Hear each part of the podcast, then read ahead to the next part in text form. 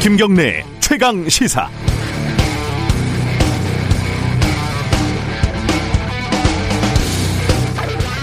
국회에 드나들려면은 당연히 출입증을 발급받아야 하고 정당한 사유가 있어야겠지요. 예를 들면 아무개 의원실 보좌관을 만나고 싶다. 그래도 그쪽에서 거부하면 출입증을 못 받게 됩니다. 뭐 이런 장애 없이 국회를 자유롭게 드나들 수 있는 방법은 뭘까요? 물론 국회의원이 되면 제일 좋겠지만 그건 좀 어렵고 차선으로 국회에 취직하면 또 좋겠지만 그것도 쉽지는 않습니다. 뭐 가장 좋은 방법 중에 하나는 출입 기자로 등록을 하는 겁니다. 그럼 무사 통과죠. 뭐 제가 일하는 뉴스타파도 취재 때문에 좀 많이 불편해서 출입 기자로 등록을 하려고 한 적이 있었는데 그게 일주일에 기사 몇 건, 뭐 이런 제한 조항들이 있어가지고 저희 같은 탐사 보도 매체는 이걸 맞추기가 힘들었어요. 그래서 결국을 포기했습니다. 그런데 삼성전자 상무가 출입 기자로 등록을 해가지고 국회를 무려 4년 동안 마음대로 휘젓고 다니다가 정의당 유호정 의원에게 적발이 됐습니다. 억울한 거 하나, 그 언론사는 도대체 뭐 하는 곳일까요? YTN 기자가 언론사 주소지에 찾아갔더니 무려 생선구이집이라고 하는데 이 출입 등록이 사실 이렇게 쉬웠구나. 부럽습니다. 놀라운 거 하나. 역시 삼성이구나. 전직 새누리당 당직자를 채용해서 다시 국회 출입 기자로 보낼 생각을 다 했다니. 그리고 유호정 의원이 삼성의 기술 탈취 의혹을 제기하기 위해서 삼성전자 임원을 국감으로 증인 신청을 했는데 결국 무산됐다고 하죠. 이렇게까지 한 보람은 있습니다. 대단합니다. 못 믿을 것 하나. 삼성이 무슨 일이 터질 때마다 준법 경영하겠다. 이재용 부회장 재판을 앞두고 준법 감시위원회를 만들겠다 법석이었는데 2016년부터 쭉 하던 불법 행위를 고치지도 않았네요. 이번에도 재발하지 않도록 하겠다고 밝혔는데 퍽이 나요. 10월 8일 목요일 김경래의 최강시사 시작합니다.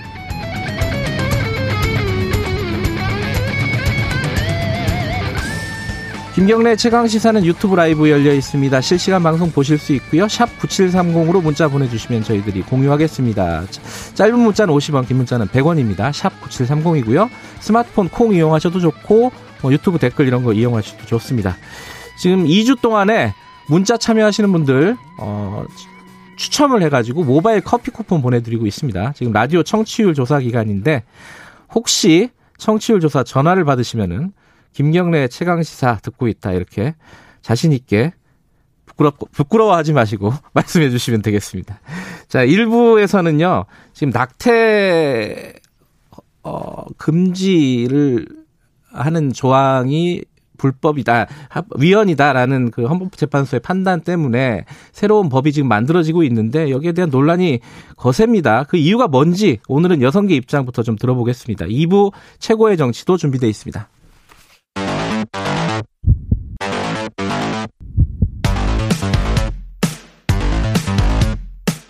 오늘 아침 가장 뜨거운 뉴스 뉴스 언박싱 청취율 조사 기간이라서 이제 라디오 프로그램에서 이런 얘기들 많이 하잖아요. 네. 얘기하기가 좀 뭐 민망하긴 한데 그래도 해야 됩니다. 이게 지금 한참 올라가고 있는 기세이기 때문에 이 기세를 살려서 자 쭉쭉 가보겠습니다. 자 뉴스 언박싱 민동기 기자 나와 있습니다. 안녕하세요. 안녕하십니까. KBS 김양수 기자 나와 있습니다. 안녕하세요. 네, 안녕하세요. 저는 항상 김경래의 최강 시사를 듣고 있습니다. 그런데 저한테는 전화가 안 오더라고요. 저도 안 옵니다. 그 저도 안 오더라고요. 네. 누구한테 조사를 하는 거예요? 도대체? 저도 그게 궁금하네요. 아, 네. 국감에서 이런 걸 해야 되는 거 아닌가? 네, 그게 궁금합니다. 자, 국감이 한참 진행 중인데, 어, 제가 오늘 아침 신문들을 쭉 보니까, 이 국감 풍경을 찍어 놓은 사진이 인상적이더라고요. 어, 작년 사진하고 올해 사진하고 완전히 달라요. 그죠?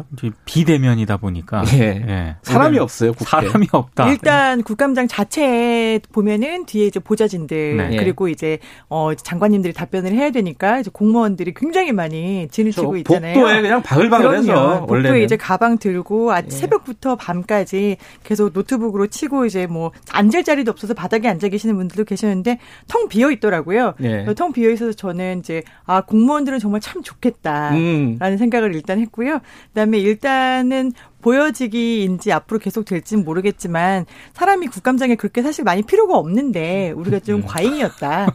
그럴 수도 있죠. 왜냐면 어제 진행이 잘 되더라고요. 아, 근데 그 장관을 보좌하는 그런 공무원들 있지 않습니까?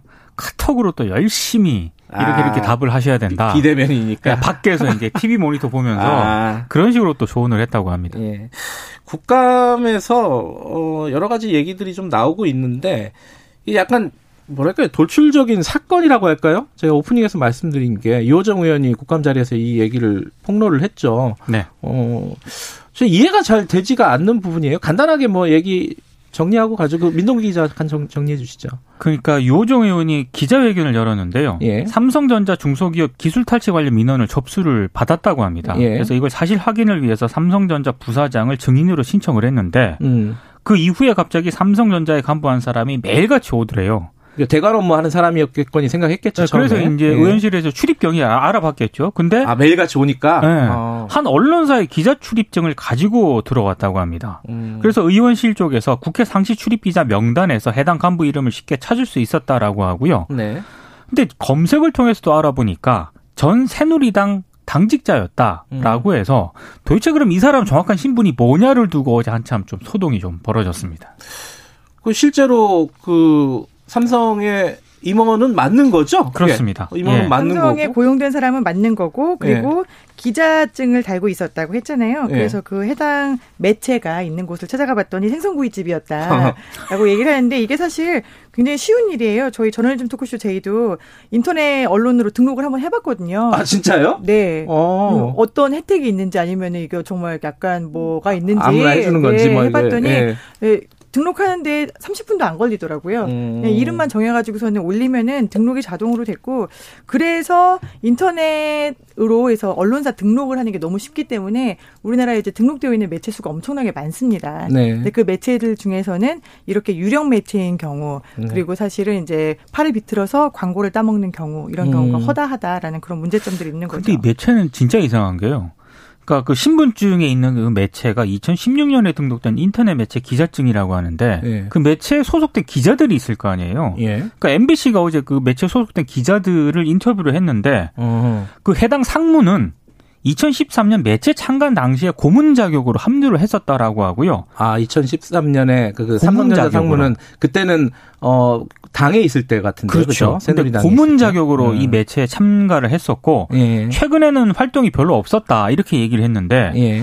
어제 오전까지만 하더라도 인터넷 홈페이지에 접속이 됐었거든요. 음. 근데 갑자기 오전 이후에는 접속이 안 됐다라고 합니다. 저도 들어가 봤는데 그래서 아 사람들이 많이 들어가서 이게 다운이 돼 버렸나 이런 생각을 했는데 그게 아니고요. 예. 논란이 되니까 아, 예 매체 홈페이지 문을 닫기로 했다라고 하고요. 어허. 다른 기자들은 각자 시민 기자로 활동을 하겠다.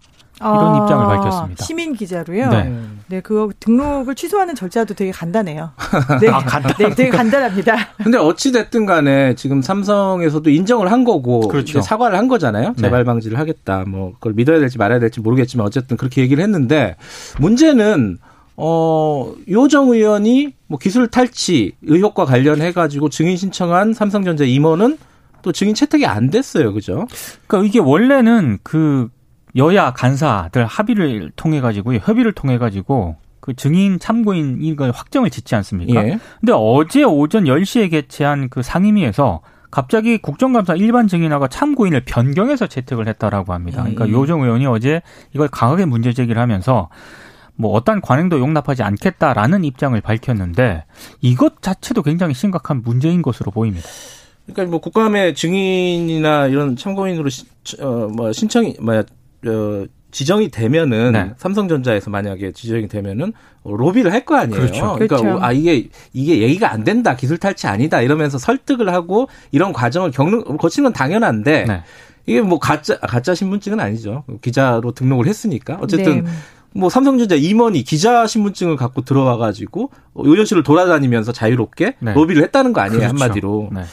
네. 그게 통했는지 안 통했는지는 뭐 확인할 수는 없지만은 어쨌든 결과적으로는 증인 채택이 안 됐다라는 음. 부분에 있어서는 뭔가 이 방만 찾아갔을까? 다른 방도 찾아가지 아, 않았을까라는. 게 예. 당연하고요. 예. 근데 저는 하나 걱정되는 게 이게 사실 뭐 대기업 같은 경우 뭐 네이버라든가 다음이라든가 이런 곳들은 그냥 네이버 신분증 차고 다니거든요. 음. 근데 국감 기간이다 보니까 이게 또 대관하시는 분들 음. 또 국감이 끝난 다음에도 대관하시는 분들이 아 이런 좋은 방법이 있었어라는 저희가 제2에서 방송에서 여러 번 다뤘는데 삼성이 문제가 되는 거는 삼성이 하면은 그게 다 전세 우리나라의 파급 효과가 있어요. 표준이 되죠. 네, 이게 다 이렇게 내려갑니다. 깔때기처럼. 그러면은 다른 사람들이 아 감사합니다 삼성 이렇게 할까 봐 좀 국회에서 류호정 의원 같은 분들이 눈을 좀 부릅뜨고 목에 매달고 있는 출입증 좀좀 옆에서도 자세히 살펴봐야 될 것 같다는 생각이 듭니다. 김경래 기자도 알겠지만 국회 상식 출입증을 받으려면은요. 어려워요. 정말 그거. 어렵거든요. 어떻게 받았는지 모르겠어요. 어, 저 저희 아까 말했지만 뉴스타파는 참 억울해요. 안 내죠 이거. 자, 에, 공정경제 3법 이게 지금 어, 아마 이번 국감 끝나고 나서도 정기국회 내내 시끄러울 것 같아요. 네. 지금 어떻게 돼가고 있습니까? 더불어민주당은 속도를 내고 있죠, 민동 기자. 그 일단 당내 TF를 구성을 했습니다. 네. 그러니까 이제 입법 작업에 속도를 내겠다는 그런 입장인데요. 네. 민주당 원내 지도부 입장은 일단 국정감사가 끝나면 어, 추진을 하겠다라는 거고요. 네. 국민의힘이 노동법하고 공정경제 3법을 연계 연계하겠다고 하지 않았습니까? 네. 그러니까 만약에 연계하겠다고 하면 민주당은 단독으로라도 이 법을 처리하겠다라는 입장이고 네. 만약에 국민의힘이 연계를 하지 않겠다라고 한다면은 국민의힘이 주장하는 내용으로 토론을 해볼 수 있다 이런 입장을 밝혔거든요. 네. 근데 11월에 잡혀 있는 본회의 일정이 19일하고 26일인데 마당에 만약에 이제 국민의힘하고 타협점을 못 찾게 되면 11월 19일쯤에 아마 민주당으로 민주당이 이걸 단독으로 처리하겠다라는 입장을 밝혔습니다. 단독으로라도 가겠다. 네. 여기 좀 쟁점들이 몇 개가 있습니다. 뭐 예를 들어 3%뭐 감사 뭐 선임하는 거 관련해 그 가지고 3% 룰이라고 하는데 예. 특히 재계가 이 부분에 대해서 굉장히 민감하게 반응을 하고 있죠. 조금 조금 복잡한 내용이라서 이거는 저희들이 3부에서 좀 자세히 다룰 예정이니까 그때 좀 들어 주시고요. 어제 하루 종일 좀 시끄러웠던 게 그 북한의 조성길 이태리 대사였죠? 그렇죠. 대- 이탈리아. 대 사 대리. 네. 어, 대사 대리였는데 한국에 와 있다는 거예요. 망명을 해서 이게 이제 어, 거, 거기까지는 뭐 그럴 수 있는데 물론 그거 자체도 충격적인 일이죠. 대사급이 이렇게 한국에 망명을 한 거는 거의 초유의 일이니까. 그런데 이게 갑자기 왜 터졌느냐? 어, 한국에 온 지가 지금 1년이 넘었다는 거 아니에요. 그죠? 1년 3개월 정도 됐다는 거죠. 예. 이게 지금 그 경위 같은 것들이 어제 좀 논란이 많이 됐었는데 그 김양순 기자가 좀 정리를 해 주시죠. 네, 이게 갑자기 터진 게 국감 전날 네. 이제 이분이 조성길 이제 이탈리아 대사 대리가 예. 한국에 망명해 있다라고 터진 게 이분이 뭐 김정은 그리고 이제 북한 지도부들의 사치품을 밀수하는 담당자였다. 그 통로를 아. 가장 잘 알고 있는 사람이었다. 어. 라는 것 때문에 이분이 이따 이탈리아에서 잠적을 했을 때 굉장히 논란이 많이 됐었어요. 음. 기사화도 많이 됐었고 어디 간 거냐? 네, 그렇죠. 예. 과연 어디 갔을까? 네. 어느 나라로 갔을까? 북한에서는 음. 알고 있을까? 그래서 당시에도 이탈리아에 남아 있는 딸이 있었는데 이 딸은 북한에서 데리고 간다. 근데 음. 북한에서 데리고 가는 게 딸이 원했다라고 북한 측은 주장했는데 또 이게 사실이냐 라고 또 음. 인권 논란까지도 있었던 부분이거든요. 네. 이게 수면 아래에 있다가 JTBC의 단독 보도로 이 조성길 대사 대리가 한국으로 망명해서 현재 한국에 거류, 거주를 하고 있고 엊그제 보도가 나온 거죠. 엊그제 뭐 이틀 예. 전이었어요. 예. 그게 이제 벌써 1년이 넘었다라는 게 터집니다. 음. 여기에 대해서 야당과 일부 보수 언론이 이거 이제 연평도 공무원 피격 사건 같은 거 물타기 하려고 정부에서 너네 일부러 리크한 거지, 즉 음. 유출시킨 거지라는 이제 음. 음모론을 제기를 하기 시작해요. 네. 그래서 오늘 아침까지만 해도 어제도 그렇고 일부 이제 신문의 사설에서는 정부가 이렇게 북한 국민이라고 막대해도 되는 건가? 아. 왜, 네. 사람의 어, 아. 어떤 생명권이 있는데 왜 이런 생명권에 대한 정보를 마구 유출을 하는가? 정권의 음. 목적에 따라서 이런 식의 소설까지도 지금 등장을 했던 상황 입니다. 그러니까 지금 그게 한국에 있다는 사실이 확인이 되면 북한에서 가족에게 어떤 위해를 가할 수 있는 그쵸, 뭐 그런 것도 있으니까. 있고 그래서 네. 이제 정, 우리 정부가 이렇게 유출한 거 아니냐 뭐 이렇게 지금 일부에서 주장을 하고 있는데 어제 또 다른 보도를 보면은 네. 그게 또 아닌 것 같다는 그러니까 사실들이 좀 나왔어요. 조성길 대사 대리의 부인이 있거든요. 부인도 이제 한국에 있는 거죠. 네. 근데 예. 그 부인이 우리 그 일부 방송사들과 접촉을 했다라고 하는 겁니다. 음흠, 네. 그러니까 그 접촉하는 과정에서 아마 처음에 본인들은 어, 한국행을 원치 않았다. 음. 제3국행을 원했다. 뭐 이런 정도의 뉘앙스가 이제 얘기가 나간 것 같아요. 예. 이제 그래서 어, 일부 언론을 통해서 이 사실이 전해지면서 음. 아, 국정원에서도 이게 이제 언론들이 취재에 들어가니까 할 수 없이 이거를 이제 공개를 한 것으로 보인다. 음. 한국에 왔다, 보- 그렇죠. 언제 왔다, 요 정도까지는 지금 이제 국정원에서 공개를 한 상황입니다. 음. 그러면 이제 결국은 이게 아까 김양순 기자가 얘기한 리크 누가 흘렸느냐 그렇죠. 이게 이제 정보 당국이 아니라 어 이 당사자인 거죠, 사실. 부인일. 가능성이 네. 높은 거가 당사자가 되는 언론을 거죠. 접촉하는 과정에서 흘러나왔을 가능성이 있는 거죠.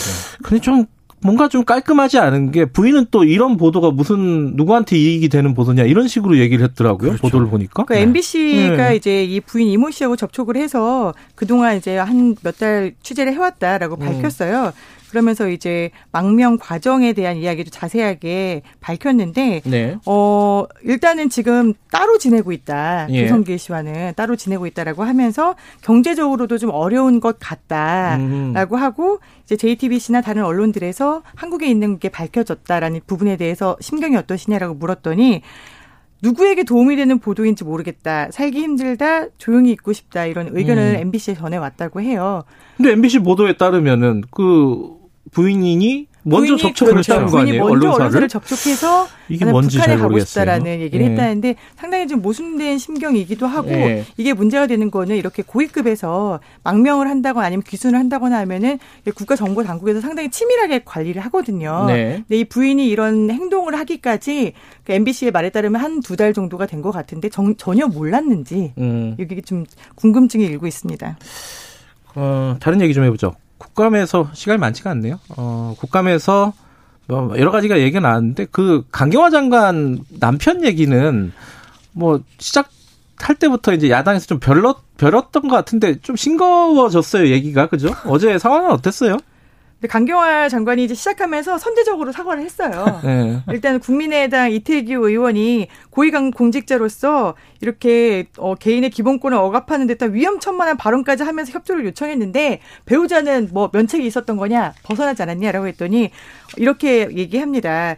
아 정말 개인 사이기에 말씀드리기 못합니다만 네. 제가 말린다고 해서 말려질 사람이 아니고요라고 했는데 이 태도가 사실 정말 너무 내가 정말 어쩔 수 없다라는 게 되게 진심으로 드러나는 태도였어요. 그렇죠. 그러다 보니까 국감장에서 빵 터졌고요. 의원분들이 심지어 질문을 했던 이태규 국민의당 의원이 어, 이 태도 되게 좋다. 아, 그래요? 네.